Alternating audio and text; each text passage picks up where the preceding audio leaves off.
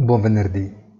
Come un bravo animale domestico che dipende dal padrone per nutrirsi, così i mercati non sembrano essere più in grado di procacciarsi il nutrimento da soli e si lamentano tutte le volte che le banche centrali o i governi non li accontentano nelle porzioni sempre maggiori attese.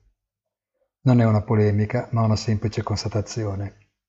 Powell ha negato il premio, adesso l'attenzione si rivolge al Congresso nella speranza che un accordo bipartisan passi qualche nuovo consistente aiuto.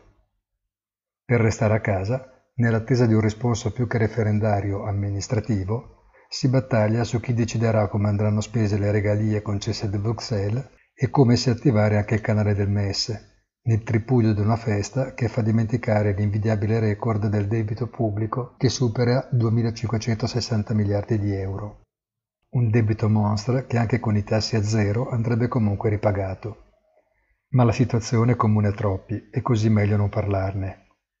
Siamo arrivati alla fine della settimana e quella dei mercati è più che una fotografia un selfie, buono per qualche like su Facebook o Instagram, ma senza valore artistico e soprattutto della durata di una crisalide.